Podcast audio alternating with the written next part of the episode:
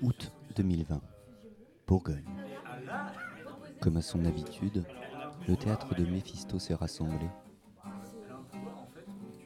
Or, cette année, pas de spectacle, ni de tournée. Alors, on se souvient? Donc un de mes spectacles préférés, selon un critère très précis, qui est celui du rôle que j'ai interprété, c'est euh, les contes irlandais. Parce que dans les contes irlandais, euh, j'avais un rôle euh, non seulement qui m'a énormément plu, mais qu'en plus, euh, euh, qui ont offert vraiment une variété de jeux euh, euh, assez belle.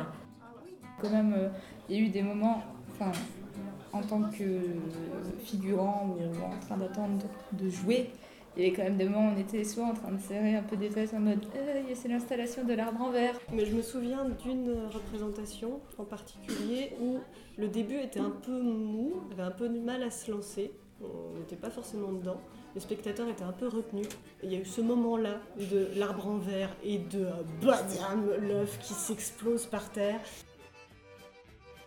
En fait, dans les contes Cajun, ce qui était sympa, c'est qu'on avait pu montrer aux spectateurs notre camaraderie, mais à travers le jeu. C'est-à-dire qu'en fait, on se forçait pas. Euh, C'était Un lieu de, de jeu, c'était juste un bar fait de briquet de broc. Et euh, les rôles étaient interprétés par Euh, On raconte une histoire qui me plaît, attends, moi je vais faire le, le gars qui libère la princesse. Et tiens, cette passoire, ce sera mon arme. proférer des, des insultes en allemand et, des, tout- et, et- et lâche- lâcher toute sa rage. Je trouve que ça avait encore plus de force que ce soit dit en allemand et que du coup, il y a... les spectateurs aussi n'avaient pas. Ils imaginaient ce qu'ils voulaient. Et ce qui était fort, c'est qu'elle regardait en ma direction. Moi, j'étais hors scène, mais je la regardais quand même pour euh, récupérer ce qu'elle envoyait. N'importe quelle femme dans le public pouvait y mettre aussi toute la rage qu'elle avait et les mots qu'elle voulait. euh, C'était ultra violent. Et donc, euh, et là, ça montait, ça montait. Il y avait toutes les femmes qui la rejoignaient sur scène et qui, euh, qui euh, criaient leur rage avec elle. On vit un truc un peu extraordinaire, dans le sens premier, quoi, qui sort de l'ordinaire.